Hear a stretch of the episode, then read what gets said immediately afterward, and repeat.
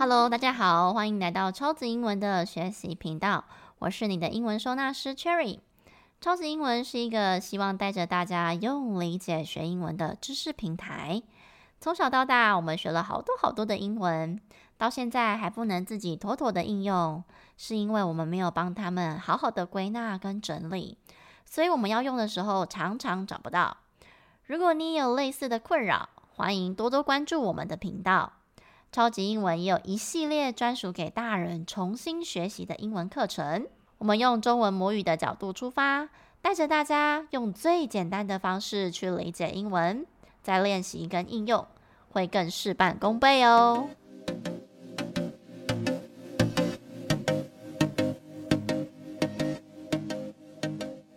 我们时态的单元默默的来到了第六集，也就是即将进入尾声喽。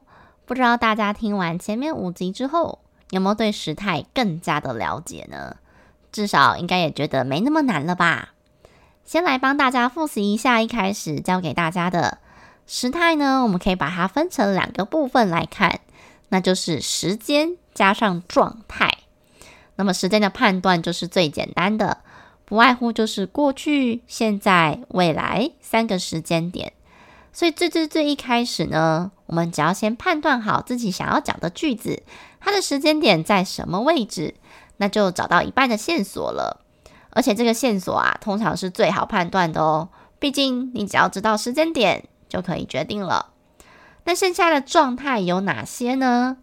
这里的状态啊，指的就是动作呈现的状态，到底比较像是静态状况的描述，还是动态持续的动作？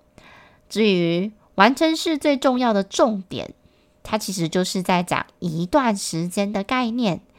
现在完成式呢，就 focus 在说这个动作没有持续到现在。举一反三，过去完成式就是在讲说动作是不是结束在过去的时间点。至于今天要讲的未来完成式呢，当然就是动作预估会持续到未来。我们用这样的方式去思考，是不是就简单许多了呢？那么未来完成式的样子会是什么样子？未来完成式啊，顾名思义就是未来加上完成式。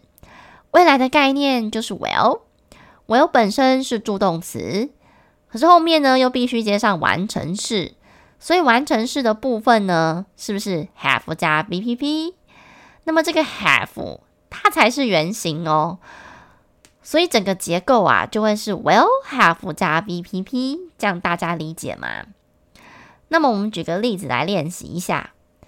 假设我想要表达说，Cherry 到了年底的时候，他就存够钱可以去日本玩了。首先，年底的时间还没到，所以预估是一个未来的时间，而且是到了那个时间我会完成的一个动作。所以呀、啊，我就选择了未来完成式。那么英文翻译呢，就会是 By the end of this year, Cherry will have saved enough money for the trip to Japan。在这里啊，我把时间放在句首，就是最前面的地方，是因为我想要强调时间，强调到了今年年底的时候。当然啦，如果说你要按照我们前面教的英文 SOP 句子的顺序，那一定也是没有问题的。因为我们一开始的时候不是有教大家说，诶，要翻英文句子的时候，还有一个 SOP，就是主动受地时，主词、动词、受词、地点跟时间，通常会把时间放在最后面。当我们看到有一些句子啊，它的时间被放到最前面的时候，它是为了要加强语气，去强调那个时间是这个时候。好，所以其实如果你看到它放在最前面的话，它并没有错哦，哦，只是为了加强语气。那么再来举一个例子，到了今年年底的时候，Cherry 已经教英文十五年了。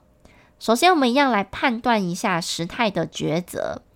今年年底其实还没到嘛，所以时间点是不是在未来？然后动作持续到那个时候，而且是还没到的时间点。所以我选择用未来完成式，那么英文就会是 By the end of this year, Cherry will have taught English for more than fifteen years。好，所以我说到了今年年底的时候，他将会呃持续做了这个动作一段时间。那么之前就有学生问我说，那完成式跟完成进行式有什么差？讲到这里呢，大家可能就觉得啊，什么完成进行式听起来好复杂哦。可是事实上是怎么样呢？完成进行式啊，其实就是完成加上进行式的组合，就很像我们刚刚说的未来完成式，其实就是未来加上完成式。那么举一反三嘛，完成进行式是不是就是完成加上进行式？这样理解有没有比较容易了呢？那么完成式啊，它其实是一段时间的概念；那么进行式它是一种动作上的持续。所以结合起来呢，就会是一段时间之内不断持续的动作，这样是不是就可以很好的去呃了解它的使用方式？那么我们再搭配三个不同的时间点嘛，所以就会有现在完成进行、过去完成进行以及未来完成进行。那至于你到底要用哪一种？当然就是要看你想讲的那个动作或状态，它持续到什么时间喽？哦，就是持续到现在，就用现在完成进行，而且你觉得它还会持续下去。那你觉得说，诶，它在过去那段时间里面一直持续没有中断，那就用过去完成进行。那未来完成进行的，就是它会一直持续到未来的某个时间点，一样动作都是持续不间断的。那比如说呢，像刚刚那一句。我不是讲说，诶，到今年年底的时候啊，Cherry 就教英文超过十五年了。那假设我觉得我看他的状态还会继续教下去的话，那么我就会把这个未来完成再加上进行式，让它变成是未来完成进行式，更有那一种他持续教英文，就算教了十五年，到了年底是这样子的状态，他还会持续下去。所以整句话就会是。By the end of this year, Cherry will have been teaching English for more than fifteen years. 好，那这一句相较于刚刚只有用未来完成式的时候，By the end of this year, Cherry will have taught English for more than fifteen years. 是不是更有那种持续不中断的感觉？ 所以这两句其实都是对的，但是语气啊，还有想要强调的地方不一样。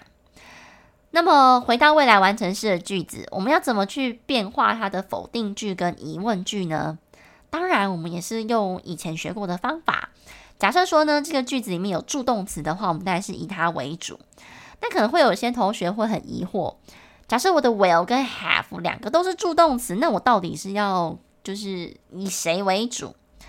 那么我们之前也有分享过啊，先出现的先赢嘛，你一定是摆在最前面的最重要啊。所以像这里 will have 加 BPP 的状况，will 是摆在最前面的，我们就当然以它来做变化喽。所以像今天的例句，我说 By the end of this year, Cherry will have saved enough money for the trip to Japan。以这个句子来讲，我就会否定句的部分就加在 will 的后面，让它变成 By the end of this year, Cherry will not have saved enough money for the trip to Japan。到今年年底的时候，Cherry 还没能够存够钱到日本玩。那么疑问句的话呢，就是诶，今年年底的时候，Cherry 会存够钱可以去日本玩吗？那么这时候因为要变成问句啊，所以我就会把这个时间点调到后面去，然后呢，把 will 放到句首，就会变成 Will Cherry have saved enough money for the trip to Japan by the end of this year？啊，这样子你就可以很顺利的把这个问句造出来了。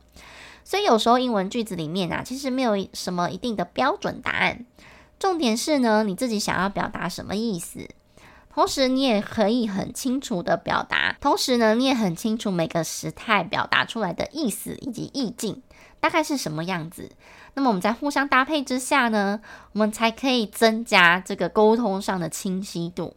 我们也比较能够减少呃可能会有的误会这样子，好，所以我们有时候学这么多啊，并不是要呃去执着所谓的标准答案，而是当你知道的越多，你在表达的弹性就会越大，那我们也会减少不必要的误会。